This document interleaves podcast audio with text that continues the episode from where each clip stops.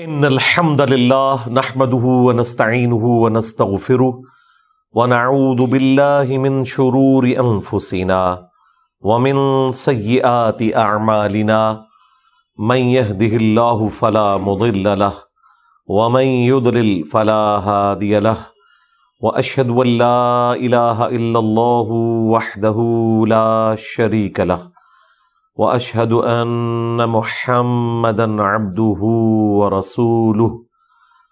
اما بعد فان خير الحديث كتاب الله، وخير الهدي هدي محمد صلى الله عليه واله وسلم. وشر الامور محدثاتها، وكل محدثه بدعه وكل بدعة ضلالة وكل ضلالة في النار. أعوذ بالله السميع العليم من الشيطان الرجيم من همزه ونفخه ونفثه. بسم الله الرحمن الرحيم. رب اشرح لي صدري ويسر لي أمري واحلل عقدة من لساني يفقه قولي. بسم الله الرحمن الرحيم ان اللہ وملائکتہ یصلون علی النبی یا ایہا الذین آمنوا صلوا علیہ وسلموا تسلیما اللہم صلی علی محمد وعلی آل محمد کما صلیت علی ابراہیم وعلی آل ابراہیم انک حمید مجید اللہم بارک علی محمد وعلی آل محمد كما باركت على ابراهيم وعلى ال ابراهيم انك حميد مجيد. اللهم ربنا آتنا في الدنيا حسنه وفي الاخره حسنه وقنا عذاب النار. ربنا آتنا من لدنك رحمه وهيئ لنا من امرنا رشدا. يا حي يا قيوم برحمتك استغيث ولا حول ولا قوة الا باللہ العلی العظیم آمین. الحمد للہ آج ستائیس اگست دو ہزار تیئیس کو سنڈے کے دن ہماری یہ Quran class number one fifty nine کی اسٹوڈیو ریکارڈنگ ہونے جا رہی ہے۔ آج ان شاء اللہ تعالی ہم سورہ یوسف کی آیت نمبر نائن سے آنورڈ سٹارٹ لیں گے۔ پچھلی دفعہ آیت نمبر آٹھ کے اوپر کنکلوڈ ہوا تھا کہ یوسف علیہ السلام کے بھائیوں نے آپس میں یہ مشورہ کیا کہ ہمارے جو ابا جان ہیں، وہ یوسف اور اس کے بھائی کے معاملے میں زیادہ محبت والا رویہ رکھتے ہیں، بلکہ ان کی محبت میں ڈوب چکے ہیں۔ ان ابانا لفی علم مبین اور میں نے اس لفظ کے اوپر بھی بحث کی تھی کہ یہ دلال مبین سے مراد یہاں کھلی گمراہی نہیں ہے، بلکہ محبت میں ڈوب جانا ہے۔ اب اگلی آیت جو ہے، آپ دیکھ رہے ہیں کہ یہ سٹارٹ ہو رہی ہے پچھلے لفظ کے ساتھ۔ تو آیت نمبر آٹھ کا جو آخری لفظ ہے موبی نقتلو یوسف۔ یوں کر کے پڑھا جائے گا اگر ہم آیت کو اگلی آیت سے ملائیں گے۔ اور یہ چھوٹی سی نون اس لیے پڑھی ہے کہ پریفریبل یہی ہے کہ اسے ملا کر پڑھا جائے۔ لیکن آیت کے اوپر اگر وقف کریں گے تو پھر اگلی آیت جب سٹارٹ کریں گے تو پھر یہ چھوٹی نون نہیں پڑھی جائے گی کہ اگر کوئی شخص اگلی آیت نمبر نائن پڑھے تو اسے یہ پڑھے، نقتلو یوسف، تو یہ غلط ہوگا۔ یہ نون کا تعلق لفظ مبین کے ساتھ تھا۔ وہ تنوین تھا اور وہ اگلے لفظ سے ملے گا تو نون چھوٹی ڈالی جاتی ہے تاکہ جن لوگوں کو عربی سے نا واقفیت ہے تو وہ اسے ملا کر پڑھیں۔ سورت الملک کے سٹارٹ میں بھی اس طریقے سے ایک چھوٹی سی نون بھی آتی ہے۔ جب آپ وقف کریں گے تو اگلی آیت کو پھر حالت رفع میں سٹارٹ کریں گے۔ اقتلو یوسف۔ کہ انہوں نے آپس میں مشورہ کیا کہ قتل کر ڈالو یوسف کو۔ تو یہ میں نے آپ کو فرق بتایا۔ اعوذ باللہ من الشیطان الرجیم، بسم اللہ الرحمن الرحیم۔ اقتلو یوسفا یا تو یوسف کو قتل کر دو اوت راہوہ یا اسے پھینک آؤ۔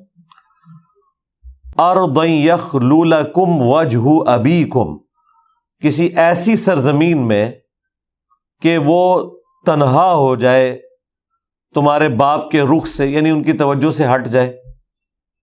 و تکون ممبادی قومن صالحین اور اس کے بعد تم پھر توبہ کر کے نیک قوم بن جانا۔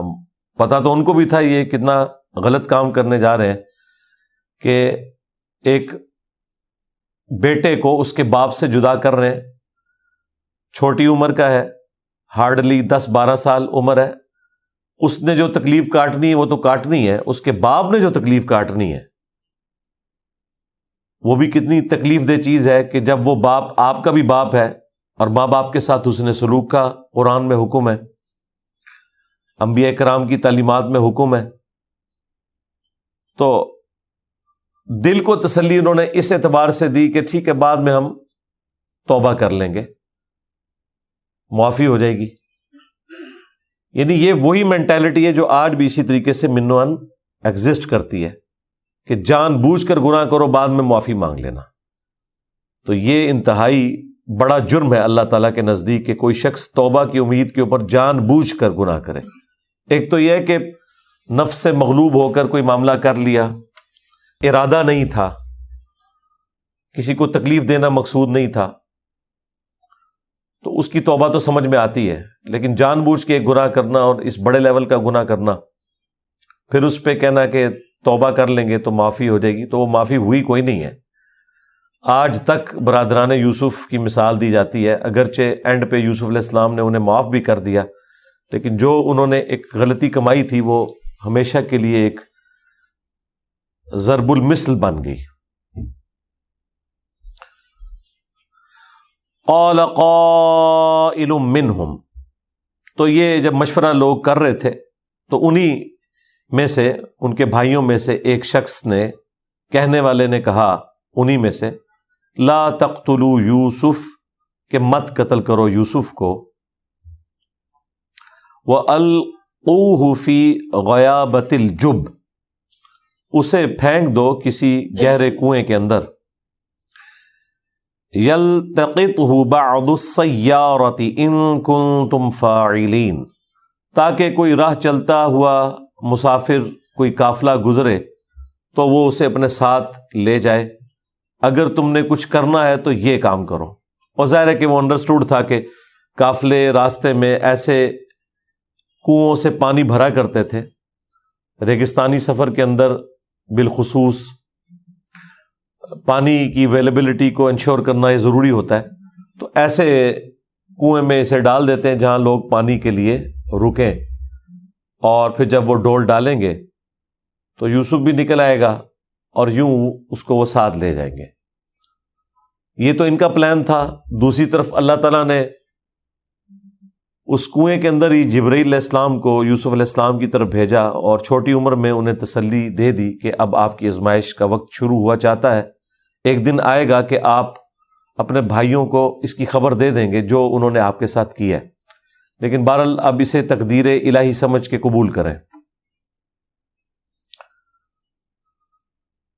اب یہ پورا پلان انہوں نے کر لیا اور اس پلان کی ایگزیکیوشن کا سٹارٹ ظاہر ہے کہ والد کی اجازت سے ہونا تھا۔ تو اب یہ سب کے سب اکٹھے ہو کر آئے اپنے باپ کے پاس، سیدنا یعقوب علیہ السلام کے پاس۔ قالو یا ابانا مالک لا تمنا علی یوسف۔ انہوں نے کہا کہ اے ابا جان، کیا ہوا ہے کہ آپ یوسف کے بارے میں ہم پر اعتبار ہی نہیں کرتے؟ وہ انا لہو لنا سہون جبکہ ہم تو اس کے بڑے خیر خواہ ہیں۔ ہمارے بارے میں آپ بدگمانی نہ کریں۔ آپ دیکھیں پورا پلان، پھر جھوٹ کا ایک سلسلہ شروع ہے اور کس طریقے سے یہ ایک سازش تیار ہو رہی ہے۔ ارسل ہو معنا، آپ اسے ہمارے ساتھ بھیجیے۔ قدا کل کے دن یرتا و یل اب وہ خوب کھائے پیے ہمارے ساتھ اور کھیلے کودے۔ وہ انا لہو لحافظون، اور بے شک ہم اس کے نگبان ہیں۔ تو اب یوسف علیہ السلام کے والد جو تھے، یعقوب علیہ السلام، انہیں تو پہلے ہی پتا تھا کہ یہ حسد کرتے ہیں۔ تو کوئی نہ کوئی ایسا معاملہ اس کے ساتھ نہ کریں۔ اور جو ایک چانس تھے کہ یہ کر سکتے ہیں، ظاہر ہے انہوں نے اسے ایکسیڈینٹل قتل ہی بتانا تھا نا۔ یہ تو نہیں کہنا تھا کہ ہم نے اسے مار دیا اور یہ بھی نہیں کہہ سکتے تھے کہ وہ گم گیا ورنہ تو پھر ان کو کہا جاتا کہ جاؤ ڈھونڈ کے لاؤ۔ تو انہوں نے کہا کہ ہم اس ساری پاسبلٹیز کو ختم کر دیں گے اور کہیں گے کہ بھیڑیا کھا گیا۔ تو یوسف علیہ السلام کے والد کو یہ اندازہ تھا کہ زیادہ سے زیادہ یہ والا معاملہ وہ کر سکتے ہیں۔ اس لیے انہوں نے بھی ان کا اندازہ درست نکلا۔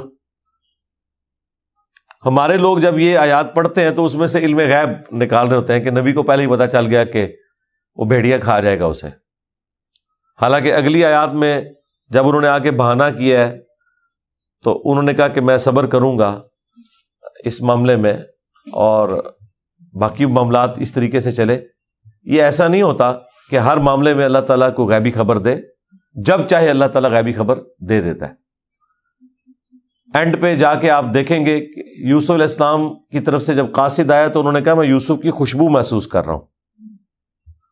تو اگر پیغمبر وقت اپنے بیٹے کی خوشبو محسوس کر سکتا تھا، تو انہیں اس وقت بھی خوشبو محسوس کر کے بتانا چاہیے تھا کہ تم مجھ سے جھوٹ بول رہے ہو، فلاں کنویں کے اندر وہ ہے اور مجھے خوشبو آ رہی ہے۔ اس وقت اللہ نے نہیں ان پہ ایکسپوز کیا یہ معاملہ۔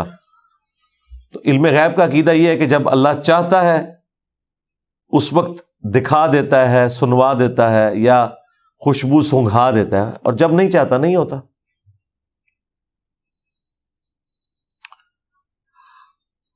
اولا انی لونی انتظبو بھی انہوں نے کہا کہ مجھے یہ بات غم میں مبتلا کرتی ہے۔ کہ تم اسے ساتھ لے جاؤ۔ وہ اقاف و تم غافلون۔ اور تم اس کے بارے میں غفلت کا شکار ہو اس حال میں کہ اسے بھیڑیا کھا جائے۔ اور تم اپنی سیر و تفریح کے اندر مگن ہو، تو مجھے یہ چیز ڈر میں مبتلا کرتی ہے۔ اب دیکھیں کتنی ڈھٹائی ہے کہ جو اندیشہ تھا وہی بہانا بھی آگے انہوں نے لگایا۔ اور کوئی بہانا بھی نہیں تھا۔ کالو لن اکل و نہن انہوں نے کہا کہ اگر کھا جائے ہمارے بھائی کو بھیڑیا، جبکہ ہم ایک مضبوط جماعت ہیں ان نا اد اللہ تو پھر ہم تو بڑے ہی خسارہ والے ہیں یعنی یہ انہوں نے اپنی طاقت کا اظہار کیا کہ اتنے لگے لتھے ہنسی کہ دس پرا اور ساڑھے پرا نو کوئی کھا جائے، ایسے کیسے ہو سکتا ہے؟ فلم بھی پھر جب وہ بڑے اسرار کے ساتھ اپنے باپ سے مانگ کر اپنے بھائی کو لے گئے، وہ اجماؤ اور سب کے سب جمع ہو گئے۔ فی غیابت الجب، کہ اسے ہم گہرے کنویں میں ڈال دیں گے۔ تو پھر وہ انہوں نے، وہ اپنی جو ایک سازش تیار کی تھی، وہ کر گزرے۔ تو اس کنویں والی حالت میں حضرت یوسف علیہ السلام اس گہرے کنویں میں تھے، تو اللہ تعالیٰ نے ان کی طرف وہی بھیجی۔ وہ او تو ہم نے اس کی طرف وہی بھیجی ان کی تسلی کے لیے۔ لتنب ان بھی امرحیم کہ ایک وقت آئے گا کہ تم ضرور اپنے بھائیوں کو اس معاملے کی خبر کر دو گے۔ ہاضا جو یہ ایک فیل انہوں نے کیا یعنی ان کی سزنش کرو گے وہ لا یشعرون اور اس وقت وہ تمہارے اس رتبے کو جانتے بھی نہیں ہوں گے کہ تم کو ہم کس اعلیٰ مقام پر پہنچائیں گے، کہ یہ سارے بھائی تمہارے پاس سوالی بن کر آئیں گے۔ اور اس وقت پھر اس حالت میں جبکہ تم ان پر اختیار بھی رکھتے ہو گے تم ان کے برے عمل کے بارے میں انہیں خبر دے دو گے۔ یہ ایک چھوٹی سی بات یوسف علیہ السلام کے لیے بہت بڑی ڈھارس تھی کہ انہوں نے پھر آلموسٹ چالیس سال جدائی کے گزارے۔ وجا ابا ہم عیشا یبکون تو اب یہ ساری انہوں نے حرکت جو کرنی تھی وہ کر دی وہ سب کے سب آئے اپنے باپ کے پاس عشاء کے وقت، رات کے وقت۔ روتے ہوئے گریا زاری کرتے ہوئے۔ ظاہر ہے کہ رونا تو شرط تھا۔ رو کے ہی منوایا جا سکتا ہے کہ انہیں بھی غم ہے۔ ادر وائز صرف آ کے ایک خبر دیتے تو وہ اپنی شکل سے کیسے جسٹیفائی کر سکتے تھے؟ اور یہ ایک ایسا رونا ہے کہ یہ آج تک اسی طریقے سے چل رہا ہے۔ کئی علماء بھی ہیں، وہ اپنی جھوٹی کہانیاں رو کر پبلک تک پہنچا دیتے ہیں۔ اور رونے پیٹنے کو دلیل بناتے ہیں، آنسوؤں کو دلیل بناتے ہیں اپنے حق پہ ہونے کی۔ حالانکہ حق پہ ہونے کی دلیل آنسوؤں کے ساتھ رونا نہیں ہے۔ حق پہ ہونے کی دلیل حق پر ہونا ہے۔ قالو یا ابانا، انہوں نے کہا کہ اے ابا جان، انا ذهبنا نستبق وتركنا يوسف عند متاعنا۔ اے ابا جان، ہم آپس میں دوڑ لگا رہے تھے، ایک دوسرے سے آگے نکلنے کی کوشش کر رہے تھے، کھیل کود رہے تھے۔ اور ہم نے یوسف کو اپنے سامان کے پاس چھوڑ دیا۔ فعقلب تو اسے بھیڑیا کھا گیا۔ اب اپنے اس جھوٹ میں طاقت پیدا کرنے کے لیے ساتھ ہی کہہ رہے ہیں، وما التا لانا اے ابا جان، آپ ہماری بات کا یقین تو نہیں کریں گے، لیکن حقیقت یہی ہے کہ بھیڑیا کھا گیا یوسف کو۔ ولو کننا صادقین اگرچہ ہم سچے بھی ہوں، تب بھی آپ نے ہماری اس بات کا یقین نہیں کرنا۔ ظاہر ہے کہ انہیں پتا تھا یہ کتنی کمزور گراؤنڈ کے اوپر کھڑے میں یہاں پہ پبلک میں مشہور کیا ہوا ہے کہ یوسف علیہ السلام کے بھائیوں نے کہا کہ اگر ہم آپ سے جھوٹ بول رہے ہیں تو ہم چودہویں صدی کے علماء میں اٹھائے جائیں۔ یہ بڑا آپ نے پبلک میں سنا ہوگا۔ میرے خیال میں تو چودہویں صدی کے علماء جو ہیں وہ برادران یوسف سے بھی زیادہ گئے گزرے تھے اس حوالے سے۔ ہماری تو پندرہویں صدی ہے یہ، چودہ سو پینتالیس ہجری چل رہا ہے۔ ہم تو چودہویں صدی میں آئے نہیں ہیں۔ چودہویں صدی میں وہ علماء ہے کہ جن کے ناموں پہ آج فرقے بنے ہوئے ہیں۔ وہ ہیں۔ یہ چودہ سو پینتالیس کا مطلب ہے چودہ سو مکمل ہو کر پینتالیس سال یعنی پندرہویں صدی کے پینتالیس سال گزرے۔ تو یہ بات ٹھیک ہے یا غلط؟ یقیناً ہے تو اسٹوری لیکن اس کے باوجود اس جھوٹی بات کو بھی ہم صحیح ماننے کے لیے تیار ہیں کہ واقعی اس سے بدترین مثال کوئی اور دی نہیں جا سکتی تھی۔ تو ہم اس جھوٹ کی بھی تصدیق کر دیتے ہیں کہ مثال کی حد تک تو بات ٹھیک ہے سمجھانے کے لیے۔ میرا خیال ہے جو علماء کا طبقہ ہے، انہیں خود اپنے بزرگوں کے اوپر غور و تفکر کرنا چاہیے چودہویں صدی کے علماء کے بارے میں جو انہوں نے یہ جھوٹ مشہور کیا ہوا تھا۔ بہرل جو انہوں نے کرنا تھا وہ کیا۔ تو اپنی بات میں مزید وزن پیدا کرنے کے لیے وجا قمیص ہی بدمن کذب وہ لے آئے، یوسف علیہ السلام کی کمیز کے اوپر جھوٹا خون لگا کر۔ اب خون ظاہر ہے، وہ انسانی خون تو نہیں تھا۔ کسی بھیڑ بکری کا خون لگایا ہوگا انہوں نے۔ اور اس میں ان سے مس ہینڈلنگ بھی ہوگی۔ جو ہمیں روایتوں میں ملتا ہے، قرآن میں تو اس کی کوئی تفصیل نہیں ہے۔ کہ وہ قمیض بالکل صحیح سلامت تھی۔ اگر بھیڑیے نے یوسف علیہ السلام کو کھایا ہوتا تو کپڑے کی جو قمیض ہے وہ بھی تار تار ہو جاتی تو وہ ثابت قمیض کے اوپر ہی خون لگا کے آگے۔ تو یہ بات صحیح بھی لگتی ہے کیونکہ حضرت یعقوب علیہ السلام کو کرائن کے ذریعے پتہ چل گیا کہ انہوں نے یہ سب کچھ جھوٹ گھڑا ہے۔ کالا تو آپ نے فرمایا، بل سولت لکم انفسکم امرا، بلکہ تمہارے نفسوں نے تمہارے لیے آراستہ کر دیا ہے، تمہارا یہ کام جو تم نے جرم کیا ہے۔ فصبر جمیل، تو میں اس معاملے میں صبر ہی کروں گا۔ واللہ المستعان ما تصفون، اور اللہ تعالی سے مدد مانگوں گا۔ اس پر جو تم نے میرے ساتھ یہ دھوکہ بازی کی ہے، اس معاملے میں میں اللہ ہی سے مدد طلب کروں گا۔ یعنی پیغمبر کو یہ بات پتہ چل گئی تھی کہ جھوٹ کر رہے ہیں، لیکن یہ بھی اللہ تعالیٰ نے ان کے لیے ایک ازمائش رکھی تھی تو وہ اللہ ہی کی طرف رجوع لائے۔ وجاعت سیارتن، تو وہاں سے ایک قافلہ گزرا۔ فرسلو واردہم فادلا دلوا تو وہ قافلے نے پانی کے لیے اپنا جو ایک پیمانہ تھا، یا برتن تھا، ڈول وہ لٹکایا رسی کے ساتھ۔ تو ظاہر ہے کہ جب وہ ڈول نیچے پہنچا تو وہی کے ذریعے یوسف علیہ السلام کو بتا دیا گیا تھا کہ آپ کو نکالنے کا ہم سبب کریں گے۔ تو یوسف علیہ السلام اس ڈول کو پکڑ کر، یا رسی کو پکڑ کر باہر نکل آئے، کیونکہ وہ اندھیرا کنواں تھا۔ اتنا نظر تو نیچے کوئی لائٹنگ وغیرہ والا معاملہ تو نہیں تھا۔ انہوں نے تو سمجھا ہوگا پانی اس میں آ گیا یا اتنا وزنی کیوں ہے، انہوں نے تو کھینچا۔ اور رسی مضبوط تھی، وہ بچے کا وزن بھی اس نے سہار لیا۔ تو جب وہ باہر نکالا تو قال، یا بشرا ہاضا غلام۔ انہوں نے کہا خوشخبری، یہ تو ہمیں ایک اتنا خوبصورت بچہ مل گیا اور ظاہر ہے کہ وہاں پہ ایک غلامی والا سسٹم تو چل ہی رہا تھا۔ اور پلس یہ کہ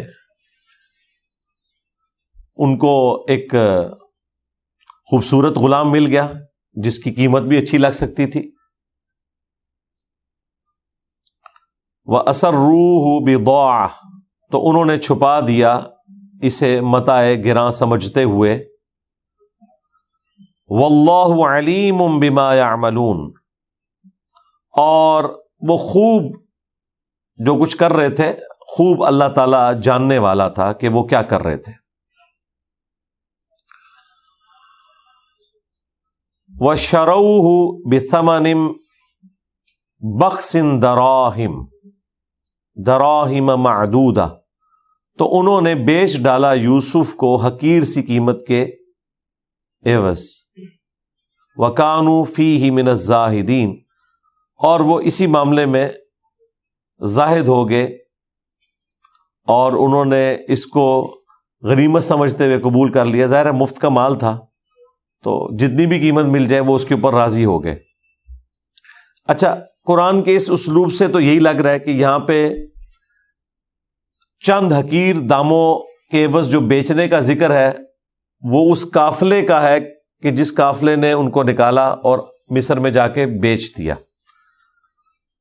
ایران والوں نے جو فلم بنائی ہے، اس میں انہوں نے اس معاملے کو پلٹایا ہے ان کے بھائیوں کی طرف کہ بھائیوں نے اس کنویں کو انڈر آبزرویشن رکھا ہوا تھا اور جب وہ نکلا تو انہوں نے کلیم کیا کہ یہ ہمارا غلام بھاگ کر آیا ہے اور آپ نے اگر اس کو رکھنا ہے تو تھوڑے سے پیسے ہمیں دیں اور اس کو لے جائیں۔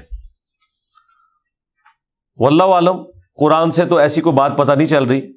اور اگر وہ والا معاملہ بھی کر لیا جائے، تب بھی کوئی اس کے کوئی خلاف والا معاملہ اس طریقے سے ہوتا نہیں ہے۔ وقال الدش مم مصر۔ تو کہا اس شخص نے جس نے یوسف علیہ السلام کو خریدا تھا اہل مصر میں سے لمراتی ہی اپنی بیوی سے اس نے کہا، اکریمی مسواہ کہ اسے خوب عزت اور اکرام کے ساتھ ٹھہراؤ۔ وہ عزیز مصر تھا یعنی جو بادشاہ تھا مصر کا، اس کا آپ سمجھ لیں اسسٹنٹ سیکنڈ جو اس کا وزیر تھا۔ آج کل تو وزیر اعظم جو ہے وہ چیف ایگزیکٹو ہوتا ہے نا، اس زمانے میں بادشاہ کا ایک وزیر ہوتا تھا جو سب کچھ دیکھتا تھا۔ وہ عزیز مصر کہلاتا تھا۔ اس نے خریدا اسے اور اس نے اپنی بیوی کو کہا کہ اسے ٹھہراؤ اپنے پاس۔ آسا فانا قریب ہے کہ یہ ہمیں کوئی نفع پہنچائے کیونکہ شکل تو غلاموں والی نہیں تھی۔ اور جو بیچ رہے تھے، انہوں نے بھی یہ بتایا کہ لکھنا پڑھنا بھی جانتا ہے۔ تو ایک غلاموں سے ہٹ کے ہے تو ہو سکتا ہے ان قریب ہمیں یہ کوئی فائدہ پہنچائے۔ او نت تخذ والدا یا ہم اسے اپنا بیٹا ہی بنا لیں۔ اور بیٹا وہ بنانے کے لیے اس لیے تیار تھے کہ اس کی شکل کوئی غلاموں والی نہیں تھی۔ ورنہ یہ حبشی غلام ہی عموماً انہیں کا ہی کاروبار ہوا کرتا تھا۔ تو اس کے اوپر کوئی ٹونٹ بھی نہیں ان کو کر سکتا تھا کہ اس کی تو شکل ہی غلاموں والی ہے۔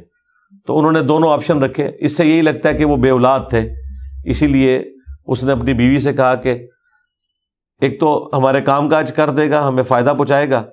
نہ بھی ہوا ایٹ لیسٹ ہم یہ ہے کہ اس کو بیٹا بنا لیں گے۔ وہ کزا علی کا مکن یو صوفا فل اور یوں ہم نے، اللہ تعالیٰ فرماتا ہے، یوسف علیہ السلام کو زمین میں اپنی حکمت سے ایک تمکن اختیار فرمایا ان کے حق میں کہ انہیں ہم نے ایک ایسی جگہ کے اوپر فائز کر دیا کہ جہاں وہ ایکسپیرئنس بھی گین کر سکتے تھے، ان کی رہائش کا بندوبست بھی ہو گیا۔ سب سے بڑے وزیر کے گھر میں رہنا۔ تو ظاہر ہے کہ وہ بھلے کوئی بچی، کچی خوراک ہو، لیکن ایک اچھی خوراک۔ اور پھر وہاں پہ جتنی میٹنگز ہوتی تھیں، اس میں وہ کھانا سرو کرتے تھے۔ اور یوں ان کا انٹریکشن بھی باقی وزراء سے رہتا تھا، سیکھ گئے۔ یہ ساری کی ساری چیزیں اللہ تعالیٰ نے انہیں زمین میں ایک تمکن اختیار کر دیا والی من تعویل الحادیث تاکہ ہم انہیں سکھا دیں بات کی گہرائی کا علم۔ یہ بھی ہو سکتا ہے ترجمہ، اور بعض لوگوں نے اس کا خوابوں کی تعبیر کا ترجمہ کر دیا، حالانکہ خواب کا تو یہاں پہ کوئی ذکر نہیں ہے۔ معاملہ فہمی سکھا دیں، ظاہر ہے کہ جب اتنے ایکسپیرئنس لوگوں میں رہے گا سب سے بڑی سویلائزیشن تھی اس وقت۔ کہاں بدو لوگ شام کے رہنے والے اور کہاں مصر کے لوگ۔ تو ان کے لیے ایک علم سیکھنے کا بھی ذریعہ ہو جائے گا۔ واللہ غالب علی امری اور اللہ تعالیٰ اپنے ہر کام کے اوپر غالب ہے۔ ولاکن اکثر الناس لا يعلمون۔ لیکن اکثر لوگ اس حقیقت کو نہیں جانتے۔ اور ان اکثر لوگوں میں یوسف علیہ السلام کے بھائی بھی شامل ہیں۔ انہوں نے کیا برائی سوچی اپنے بھائی کے حق میں اور اللہ تعالیٰ نے اسی شر میں سے کتنا بڑا خیر ان کے لیے نکال دیا؟ اور اللہ تعالیٰ عموماً کرتا ایسے ہی ہے کہ مردے میں سے زندہ کو نکال دیتا ہے۔ وہ تو کنکلوڈ کر بیٹھے تھے اپنے بھائی کو، لیکن اللہ تبارک و تعالیٰ نے ان کے لیے ایک ایسا معاملہ کیا کہ مستقبل میں انہیں مصر کی سب سے کی پوسٹ کے اوپر بٹھا دیا۔ بعد میں اسی عزیز مصر کی پوسٹ کے اوپر یوسف علیہ السلام آ گئے۔ ولم بلغ اشدہ اور جب وہ اپنی جوانی کی عمر کو پہنچے آتینا حکم و علم تو ہم نے انہیں حکم اپنی طرف سے اور علم عطا فرمایا۔ یا حکم سے مراد ہے نبوت۔ اور علم عطا فرمایا، خوابوں کی تعبیر کا بھی علم عطا فرما دیا، معاملہ فہمی بھی اور ایکسپیرینس سے بھی انہوں نے بہت کچھ حاصل کر لیا۔ وہ کزالی کا نج ذیل محسنین اور یوں ہی ہم جزا دیتے ہیں، بدلہ دیتے ہیں نیکوکاروں کو، جو صبر کی روش اختیار کرنے والے لوگ ہیں۔ ان کو وقتی طور پر تکلیف آتی ہے۔ پھر دیکھیں کہ ایک آسانی والا معاملہ ہو گیا ان کے لیے۔ صرف ایک جدائی والا ایشو تھا، باقی تو ان کی زندگی پہلے جو ایک تکلیف کی زندگی تھی، ایک گڈریوں والی زندگی، جس میں آپ اتنی تکلیف سے دو وقت کی روٹی حاصل کرتے ہیں۔ اس سے اگر آپ کمپیئر کریں تو یہ اسی طریقے سے جس طرح یہاں غریب علاقے سے کوئی شخص یورپ اور امریکہ میں جا کے سیٹل ہو جائے اور ہر طرح کی نعمت اسے دستیاب ہو جائے۔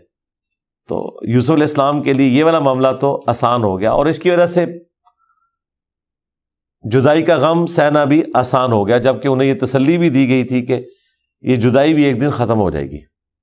تو ایک آسانی والا معاملہ ان کے لیے ہو گیا۔ لیکن یہ اس وقت تک ابھی جو دس سال کی قید ان کا انتظار کر رہی ہے، وہ ان کو نہیں پتا۔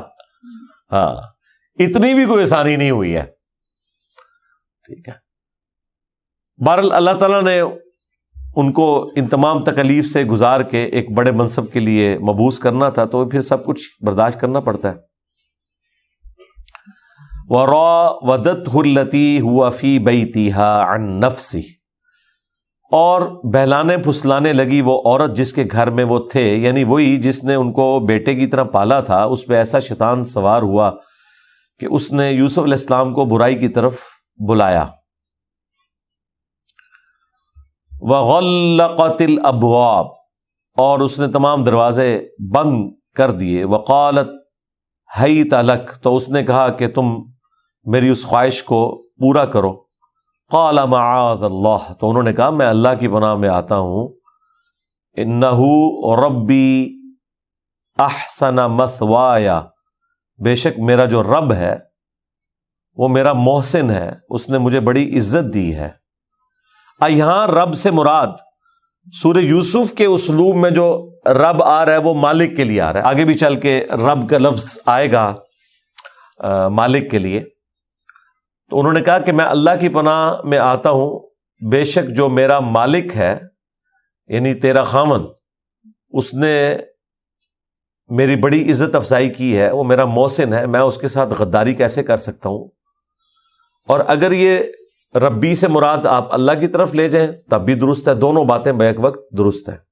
لیکن اکثر جو ترجمہ کرنے والے ہیں، انہوں نے ربی کی ضمیر لوٹائی ہے، اس کے خامند کی طرف، اس عورت کے خامند کی طرف جو کہ یوسف الاسلام کا مالک بھی تھا۔ لا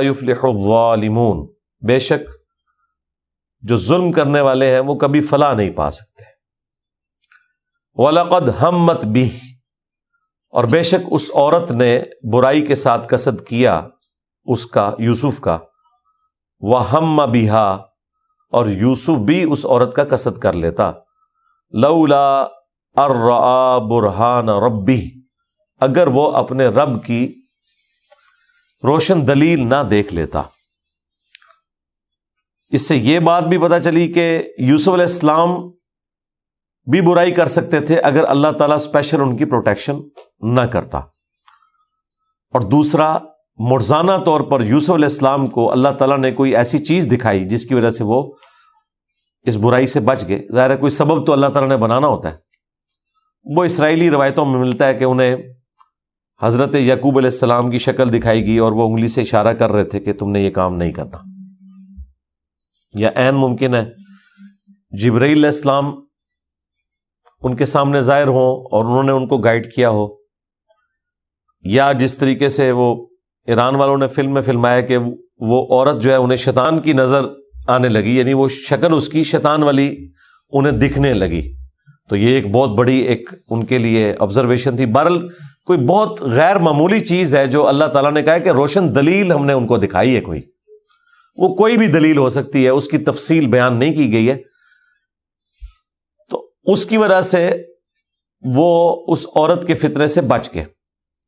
اس سے یہ بھی پتا چلا کہ یہ اتنا بڑا فتنہ ہے کہ وہ عورت جو اس کی ماں تھی منہ بولی ماں تو تھی۔ اور اس عورت کو بھی دیکھیں کہ اس نے بچوں کی طرح جس لڑکے کو پالا، اس کے ساتھ وہ برائی میں مبتلا ہونے والا معاملہ، اس کو شیطان نے اکسایا۔ اسی لیے اسلام نے منہ بولے ماں، بیٹے، بہن بھائی کا رشتہ نہیں رکھا ہوا۔ سیدھی سی بات ہے۔ وہ اس میں اس طرح کے چانسز ہو جاتے ہیں جب تک کہ محرم والا رشتہ نہ ہو۔ کزال کلی نصرف ان حسو اول فحشا یہ دلیل ہم نے اس لیے دکھائی کہ تاکہ اس کے ذریعے سے ہم اس طریقے سے دور کر دیں یوسف سے وہ برائی اور بے حیائی کے کام کو. ان من عباد المخلصین. بے شک وہ ہمارے مخلص یعنی چنے ہوئے بندوں میں سے ایک تھے. یہ لفظ ہے مخلص. دو لفظ ہیں عربی میں۔ ایک ہے مخلص، جو اردو میں بھی استعمال ہوتا ہے۔ مخلص کہتے ہیں بڑا خالص ہے یہ بندہ۔ اخلاص شو کرنے والا۔ ہر مسلمان کی، مؤمن کی یہ خواہش ہوتی ہے کہ وہ مخلص ہو۔ اللہ کے لیے اپنے دین کو خالص کرے۔ کمٹمنٹ شو کرے۔ کمیٹڈ ہو۔ لیکن انبیاء ہوتے ہیں مخلص۔ اس سے بھی اعلی درجے کی ڈگری۔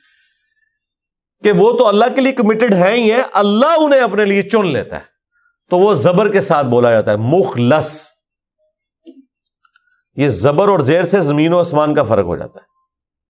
مخلص، رب کے لیے اپنے آپ کو خالص کرنے والا۔ مخلص، جس سے اللہ اپنے لیے خود خالص کر لے۔ یہ تو اعلیٰ ترین درجہ انبیاء تو مخلص ہوتے ہیں۔ مرشد رشد و ہدایت دینے والا مرشد جس کو رشد و ہدایت دی جائے یعنی وہ پیسو کا یہ ایک سیگا آپ سمجھ لیں۔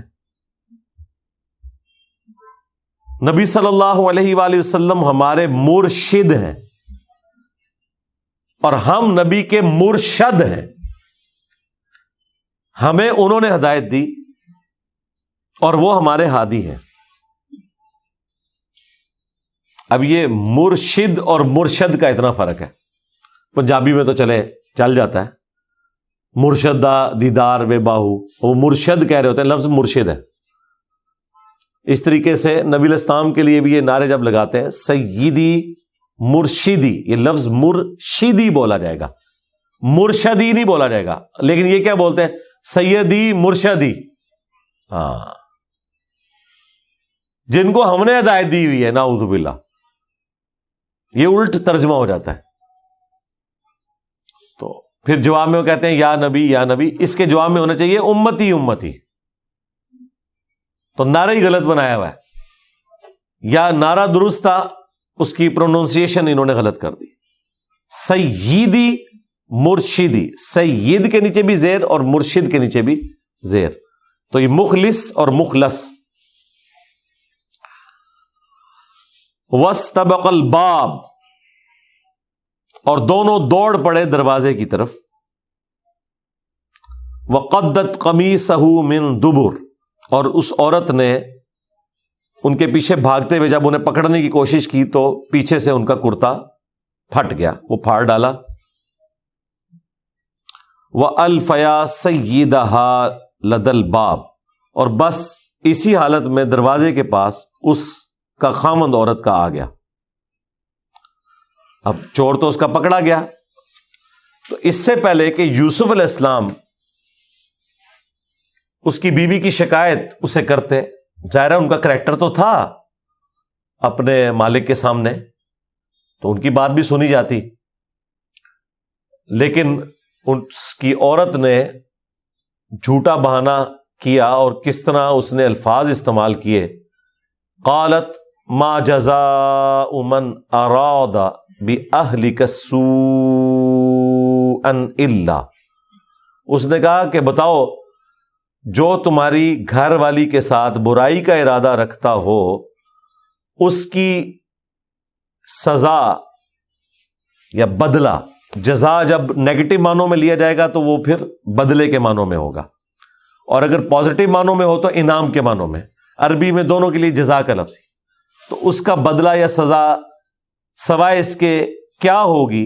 اللہ یوس جنا او آداب علیم، کہ یا تو اسے قید میں ڈال دیا جائے یا اسے دردناک سزا دی جائے۔ اب اس نے تو اپنا مقدمہ پہلے سامنے رکھ دیا۔ بہرحال وہ شریف انسان تھا، اس نے صرف اپنی بیوی کی بات کے اوپر اکتفا نہیں کیا۔ یوسف علیہ السلام کی بات بھی سنی قولا یوسف علیہ السلام نے کہا، ہی ودتنی عن نفسی یہ جو کچھ بول رہی ہے تو جھوٹ کہہ رہی ہے، بلکہ اسی نے مجھے اپنی طرف بلانے کی اور بہلانے کی ناکام کوشش کی تھی۔ تو انہوں نے بس اتنا مختصر جملہ بولا کہ یہ جھوٹ بول رہی ہے، اس نے کوشش کی۔ تو اللہ تعالیٰ نے غیبی مدد کی یوسف علیہ السلام کی۔ وہ شاہد شاہد من اہلیہ تو ایک گواہ نے جو کہ اس عورت کے رشتہ داروں میں سے تھا۔ خامند کے رشتہ داروں میں سے ہوتا تو عورت نے کہاں ماننا تھا؟ تو بائی چانس وہاں پہ کوئی اسی عورت کا قریبی رشتہ دار تھا جو کہ حمایتی تھا اس عورت کا۔ ان رشتہ داروں میں سے ایک رشتہ دار موجود تھا، اللہ تعالیٰ نے کوئی ایسا غیبی معاملہ کیا؟ تو وہ بول اٹھا، اس نے ایک علمی بات کی جو بالکل منطقی تھی کہ یہ طریقہ ہے جج کرنے کا۔ اس زمانے میں تو سی سی ٹی وی کیمرہ نہیں ہوتے تھے اور باقی معاملات اس طریقے سے تو نہیں ہوتے تھے کہ کوئی کاؤنٹر ویریفیکیشن کی جا سکے۔ ایران والوں نے ویسے فلم کے اندر یہ فلمایا کہ وہ کوئی ایک شیر خار بچہ تھا۔ نیو بورن بیبی تھا جو بول بھی نہیں سکتا تھا۔ تو وہ بول اٹھا اور اس نے یہ بات کی جو اگلی بات رپورٹ ہوئی ہے۔ اللہ کی قدرت سے یہ بعید نہیں ہے، لیکن یہ اتنی غیر معمولی بات تھی کہ قرآن میں رپورٹ ہونی چاہیے تھی معجزے کے طور پر کہ شیر خوارگی میں بچہ بولا ہے، جس طرح کہ عیسیٰ علیہ السلام ماں کی گود میں بولے ہیں، تو اللہ تعالیٰ نے اسے رپورٹ کیا ہے کہ یہ ایک غیر معمولی ایک واقعہ ہے جو قانون قدرت کو توڑنے والا ہے، معجزہ ہے۔ تو یہ بھی معجزہ ہونا تھا۔ اور دوسری بات یہ ہے کہ اگر اس طرح کا کوئی واقعہ ہوا ہوتا تو یہ ایک اتنا غیر معمولی واقعہ تھا کہ اس کے بعد تو وہاں لوگوں کو سمجھ لینا چاہیے تھا کہ یوسف علیہ السلام کوئی عام انسان نہیں ہے۔ اور وہیں سے ان کی دعوت کا آغاز بھی ہو جاتا۔ سب سے پہلے تو عزیز مصر، ان کا کلمہ پڑھ کے مسلمان ہو جاتا۔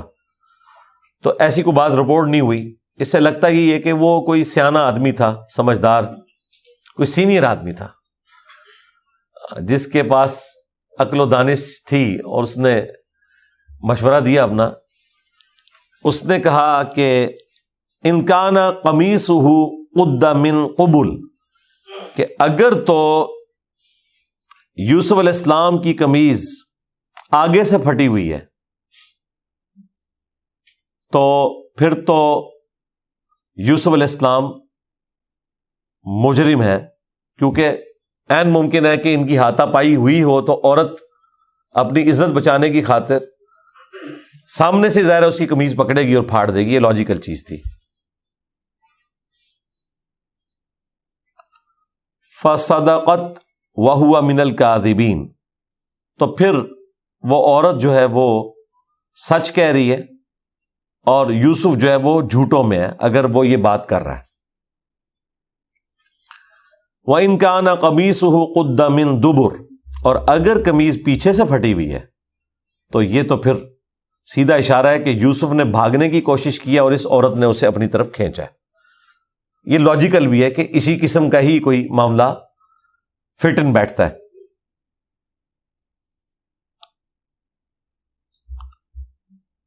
وہ ان کا نا قمیص ہو قدمن دبر اور اگر یہ پیچھے سے کمیز پھٹی ہوئی ہے فقبت وہ ہوا من صادقین تو پھر یہ عورت جھوٹی ہے اور وہ سچوں میں سے ہے۔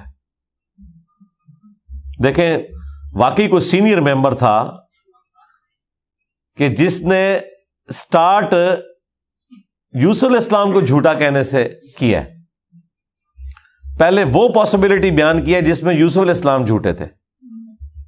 اور پھر وہ پاسبلٹی بیان کیا جس میں یوسف علیہ السلام سچے تھے۔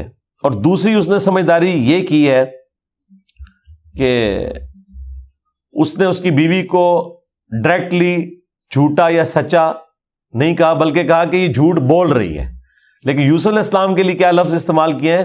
کہ جھوٹوں میں سے ہے۔ اور اگر یہ معاملہ ہوا ہے تو یہ سچوں میں سے ہے۔ فلم ابھی سہو پس جب عزیز مصر نے اس کی کمیز کو دیکھا قدمن دبر، کہ وہ پیچھے سے پھٹی ہوئی تھی۔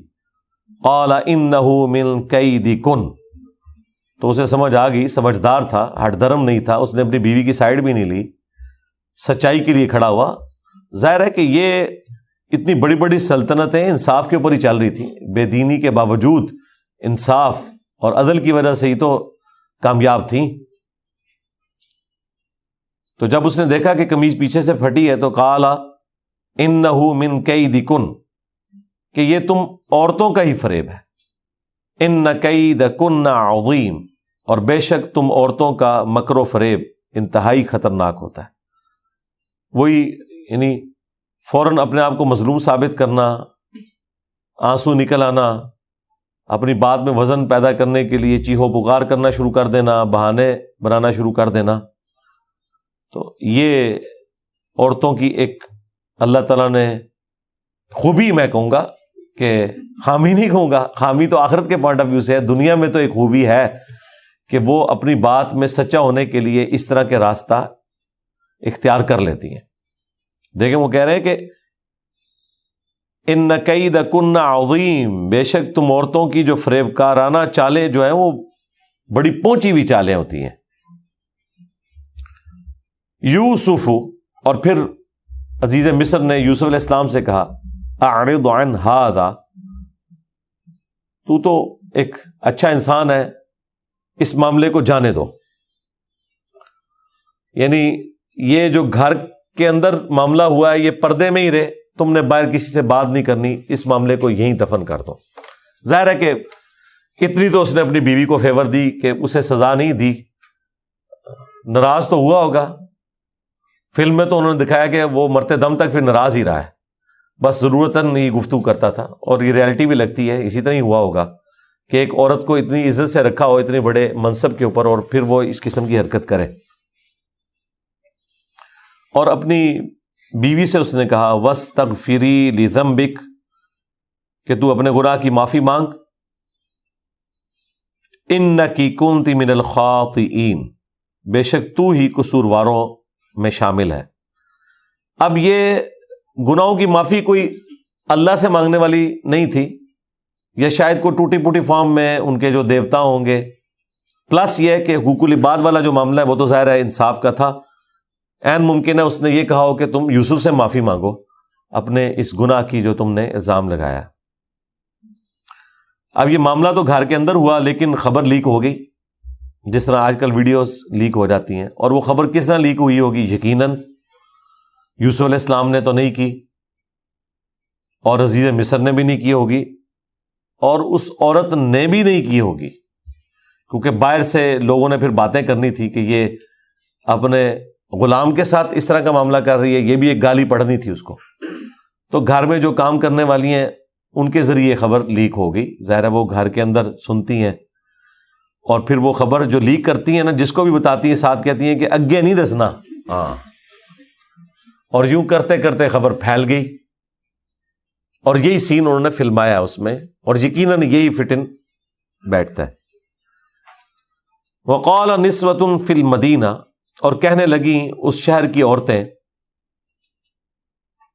امرات العزیز جو عزیز مصر کی بیوی ہے تو را ویدو فتح نفسی، وہ تو اپنے نوجوان غلام کو اپنے نفس کے لیے ورگلانا چاہتی تھی۔ اور یہ وہ ٹونٹ کے طور پہ بات کر رہی ہیں کہ دیکھو کتنی گئی گزری ہے کہ اس نے یہ برائی والا جو معاملہ ہے وہ بھی اپنے غلام کے ساتھ کیا ہے۔ قد شغفہا حبا۔ بے شک غلام کی محبت اس کے دل میں گھر کر گئی ہے۔ ان فی ضلال مبین یہ تو بالکل ہی گئی گزری ہے، گمراہی میں ڈوب چکی ہے۔ اب یہاں پہ گمراہی میں ڈوبنا یہ نہیں ہے کہ وہ اسے کوئی گناہ کے طور پر یعنی ایک ہماری جو نارمز چل رہی ہیں معاشرے کی، اس کے اعتبار سے تو مطلب اتنی گئی گزری ہے یہ۔ یہ ان معنوں میں ہے۔ اب ظاہر ہے عورتوں کی چالیں تو پھر ہے نا۔ اب دیکھیں نا وہ عورت کیسی چال چلتی ہے ان کے ساتھ۔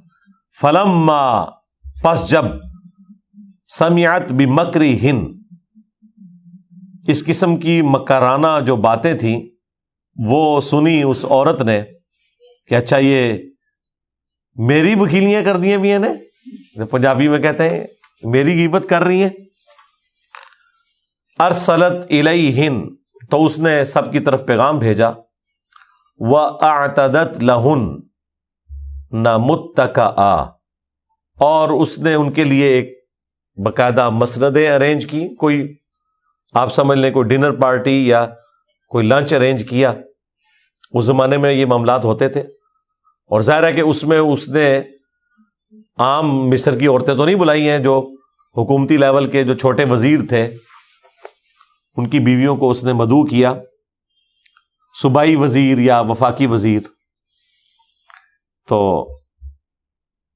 ان کے لیے اس نے مسنت تیار کی و آتت کل واحد من ہن سکینہ، اور ان میں سے ہر ایک کو اس نے ایک چھری دے دی۔ وقالت خرج علیہن، اور پھر یوسف کو کہا کہ ان عورتوں کے سامنے آؤ۔ اس سے یہ لگتا ہے کہ ان کا آنا جانا باہر نہیں تھا، بڑے بڑے محل تھے۔ تو انہوں نے اس کو اندر ہی سارا کچھ پرورش والا معاملہ کیا اور یہی انہوں نے ویڈیو میں دکھایا، وہ تو پورے پورے سٹیز بات ہے تو عورتوں کو یہ نہیں پتا تھا کہ وہ کتنے خوبصورت ہیں، یوسف علیہ السلام کا جو حسن ہے۔ تو اس محفل کے اندر یوسف علیہ السلام کو بلایا۔ جا رہا غلام تھے، انہوں نے آرڈر تو قبول کرنا تھا۔ فلم نہ تو جب انہوں نے دیکھا یوسف علیہ السلام کی طرف، ظاہر ہے کہ اللہ کے پیغمبر بھی تھے، خوبصورت بھی تھے، پھر ان کے ایک چہرے کی وجہ تھی۔ اکبر نہ ہو تو انہوں نے اس کو بہت بڑا خیال کیا۔ وقتعنا ایدیا ہن اور بس اسی کشمکش میں انہوں نے اپنی انگلیاں کاٹ لیں۔ یعنی زخمی کر لی، یہ نہیں ہے کہ انگلیاں کاٹ دی ہیں، یہ نہیں۔ اور ظاہر ہے کہ قرآن پاک مختصر بات کر رہا ہے۔ اس میں فیلنگ دی بلینکس ہم کر سکتے ہیں۔ جو ہمیں روایتوں سے پتا چلتا ہے کہ وہ سیب دیے، کھانے کے لیے پیش کیے اور چھریاں ان کے ہاتھوں میں دی۔ بس این اس لمحے میں جب وہ سیب کاٹ رہی تھی کاٹنے کے دوران ذرا وہ چھلکا اتار رہی ہوں گی۔ یوس السلام جب آئے تو ان کی طرف متوجہ ہوئیں وہ عورتیں تو وہ کاٹتے ہوئے ان اس میں ایسی متوجہ ہوئی کہ ان کے ہاتھوں کا بھی کوئی پورشن کٹ گیا۔ جس طرح ہمارے ڈاکٹر سار صاحب استاد کہا کرتے تھے کہ این ممکن ہے کہ کسی عورت کا ہاتھ زخمی ہوا اور یوسف علیہ السلام چونکہ غلام تھے وہ اس کی مرم پٹی کرنے کے لیے اس کے قریب ہوئے ہوں تو باقی عورتوں نے جان بوجھ کے ہی وہ اپنے ہاتھ تھوڑے تھوڑے کاٹ لیے ہوں توجہ حاصل کرنے کے لیے۔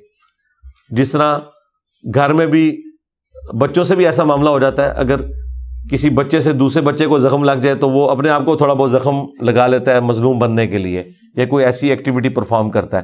بہرحال، کچھ بھی ہوا، ایک ایکسٹرانڈی واقعہ تھا۔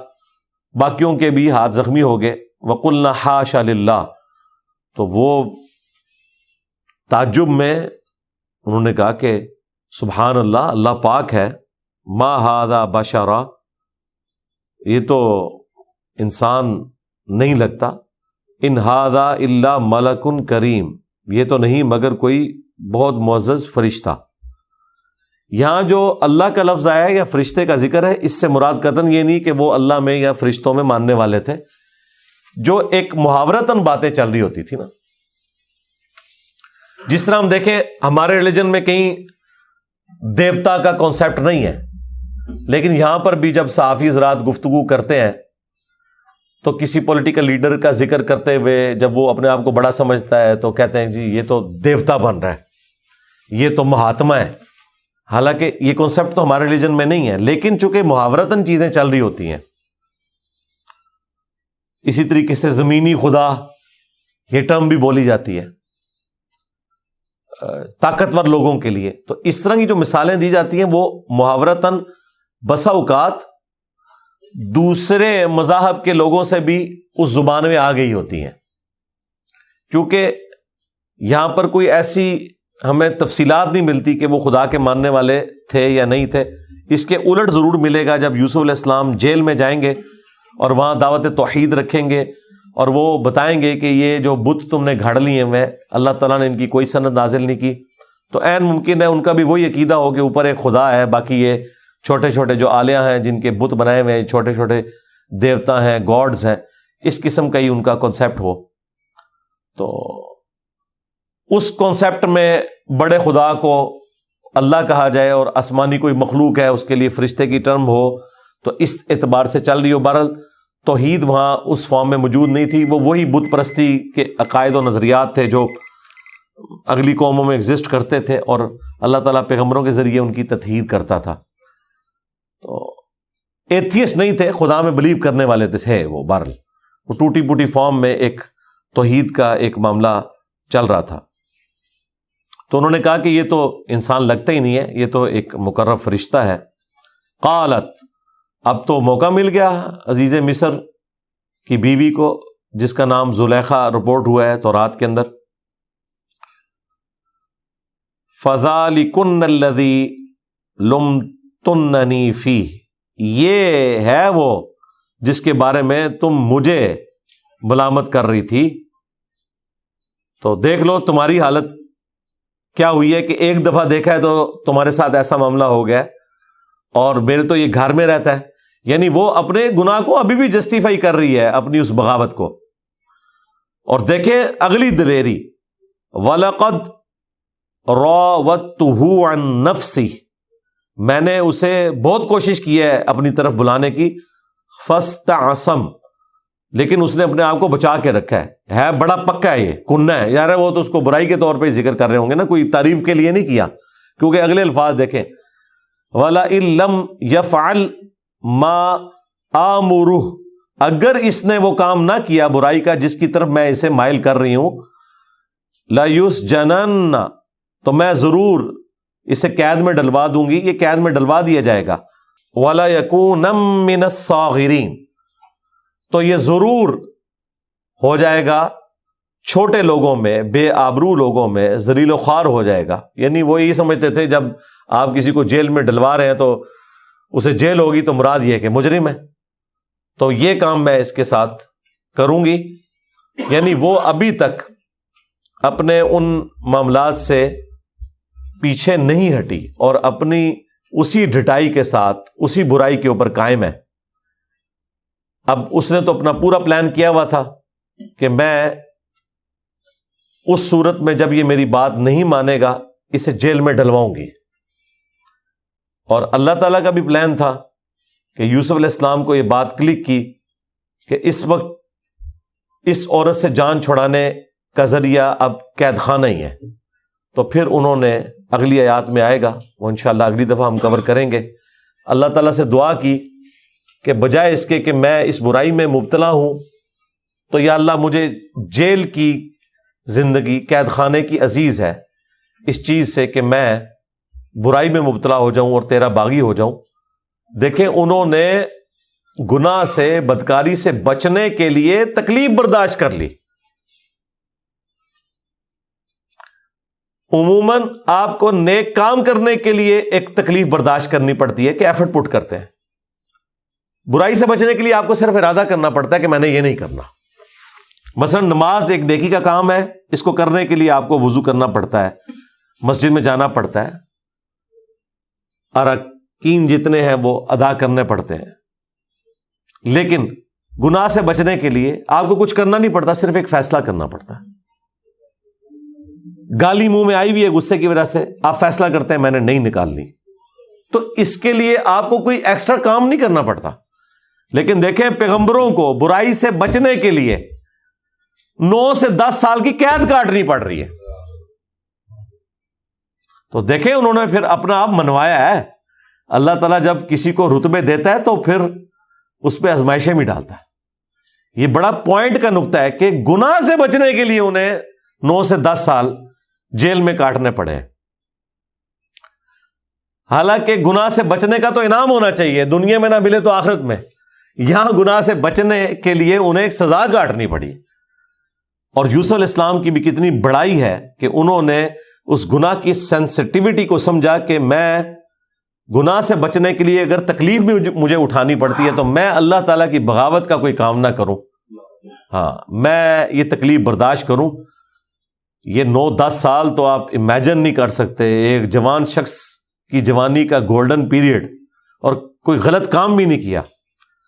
غلط کام سے اپنے آپ کو بچایا، اس کی سزا کاٹنی پڑ رہی ہے۔ اور اس زمانے کی جیل میں آج کل نہیں جیل کاٹی جاتی۔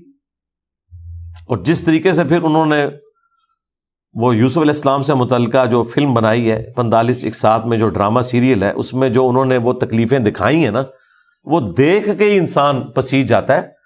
حالانکہ انہوں نے تو چند ایک سین فلمائے ہیں۔ ان کی تو زندگی کے نو سے دس سال، کیونکہ بد آسی نیند آیا۔